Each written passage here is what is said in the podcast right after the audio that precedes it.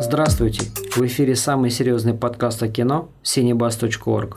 Меня зовут Яр Забраски, и сегодня мы поговорим о фильме «Последний дюйм».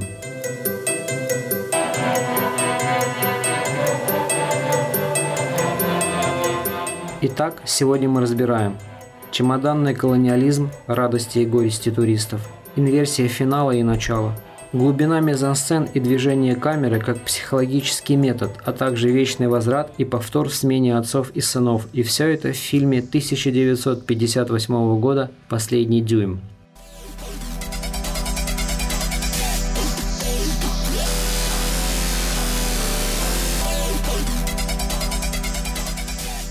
В одном из YouTube обзоров фильма подчеркивается, что авторы бережно подошли к первоисточнику, то есть к рассказу Джеймса Олдриджа «Последний дюйм». Однако это не совсем так. Автор сценария Леонид Белокуров и режиссеры Теодор Вульфович и Никита Курихин, сохранив сюжет, сильно изменили фабульную составляющую, поменяв местами некоторые эпизоды. Итак, Возрастной пилот Бен Эсли перебивается временными заработками после того, как американская нефтяная компания свернула деятельность по разведке и добыче нефти в египетской пустыне. Жена летчика уехала в Штаты, оставив на его попечении их десятилетнего сына Дэви. Вот как мальчик характеризуется в рассказе Олдриджа. Цитата. Чужого им обоим, одинокого, неприкаянного ребенка, который в 10 лет чувствовал, что мать им не интересуется, а отец посторонний человек, резкий и немногословный, не знающий, о чем с ним говорить в те редкие минуты, когда они бывали вместе. Конец цитаты. Вот что нам дано в экспозиции. Итак, перед нами два характера – отец и сын, два одиночества в окружении отторгающей их жизни пустыни. Перед отцом образ тяжелого прошлого, которое не раскрывает перед ним будущее. Перед сыном смутный образ тяжелого будущего из-за краха прошлого. В самом начале фильма летчик Бен Энсли не оборачивается, когда неизвестный самолет гибнет при посадке. Это точное психологическое состояние, поскольку Бен ассоциирует себя всегда с тем, кто сидит за штурвалом любого увиденного им летательного аппарата. И смотреть на крушение и гибель другого самолета – это значит увидеть или предсказать собственную смерть. С другой стороны, гибель летчика – это минус один конкурент, а мы застаем Бена в поисках работы, которая ему нужна позарез. Этот момент никак не артикулируется авторами фильма. Видимо, солидарность летчиков и психологические страхи и неврозы притупляют жадное чувство пробираться вверх по головам конкурентов. Поэтому отец так грубо обрывает смех своего сына Дэви, которому еще не вдомек, что такое смерть. И главное, он еще не ассоциирует себя с самолетом, с профессией летчика, с тем фактом, что в этом случае смерть всегда будет рядом, и смеяться над такой вынужденной подругой не стоит. Это или очень смело, или очень глупо, о чем и пытается донести отец своим грубым окриком.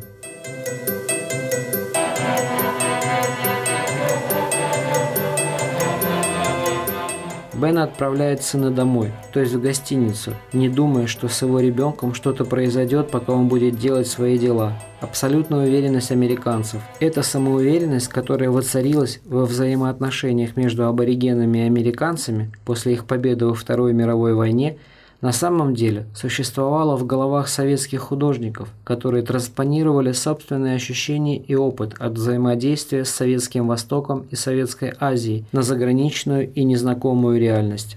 Для советского человека бремя белого человека на Востоке было вовсе не обременительным. Статус старшего брата, дешевые фрукты и прочие удовольствия, улыбчивые аборигены, жаркий климат – все это располагало к умиротворению и обманчивому чувству, что так будет всегда. Только в рамках колониального города, полного полицейских и военных, закрытыми для туземцев гостиницами, ресторанами, публичными домами, приезжающие американцы и европейцы действительно чувствовали себя в безопасности.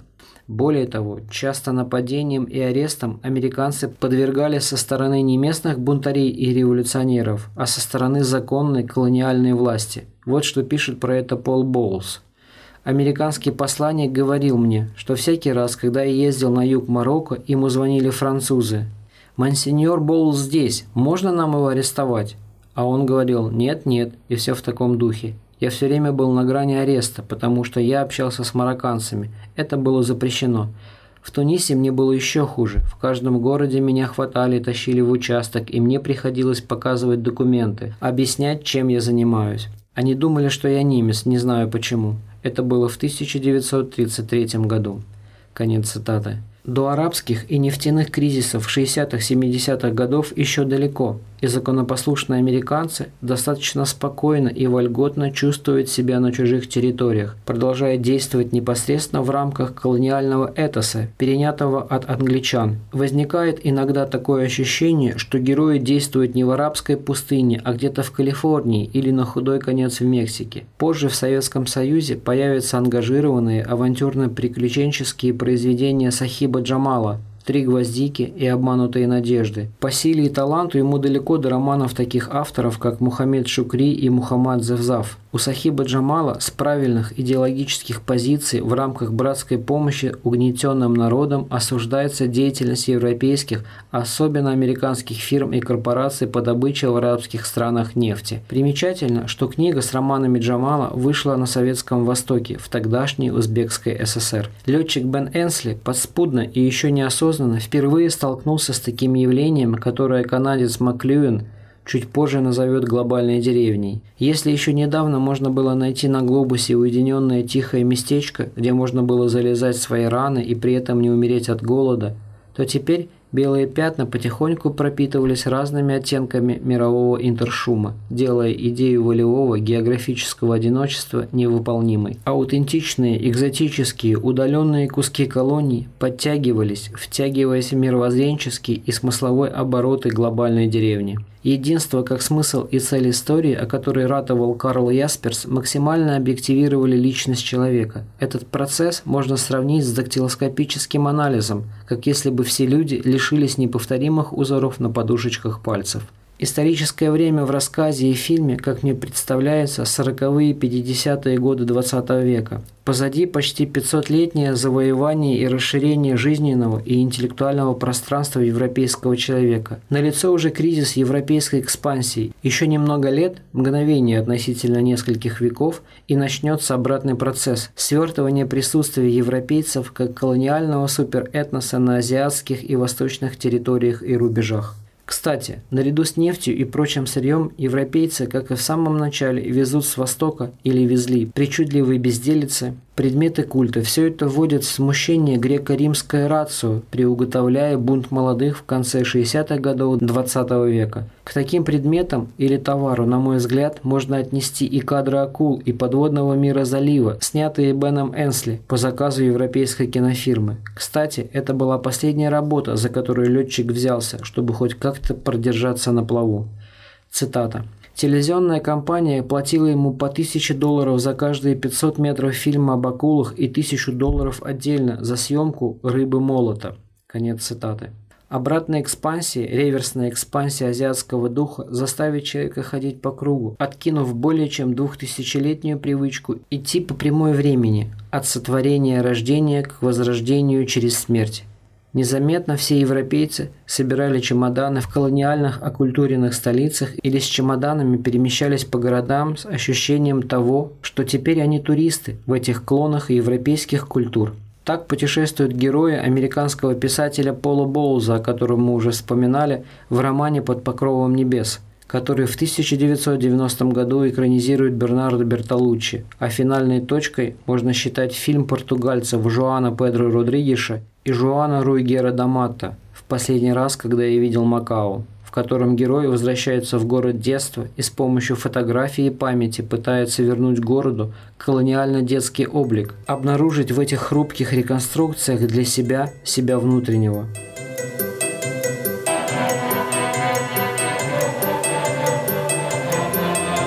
Глубина мизансцены и движение камеры как метод раскрытия характеров – Молодые на тот момент режиссеры Теодор Вульфович и Никита Курихин выбрали достаточно сложное визуальное решение фильма. Многослойные мизансцены, снятые оператором Самуилом Рубашкиным, отражают сложные психологические переживания и давление обстоятельств на характер или его потенциальное проявление в результате противопоставления обстоятельствам и жестокости мира. Движения камеры с одной стороны просты. Это проезд вдоль линии горизонта без попыток углубиться, а глубина создается за счет расположения актеров и предметов в кадре по глубине перспективы в несколько смысловых слоев. Такая многослойность и создает ощущение глубины и сложности характеров и ситуации, в которой они оказались. Кроме того, через образ врага, отрицательный персонаж, можно было легче понять внутренние проблемы. Можно было смело говорить правду на языке Изопа, не боясь последствий.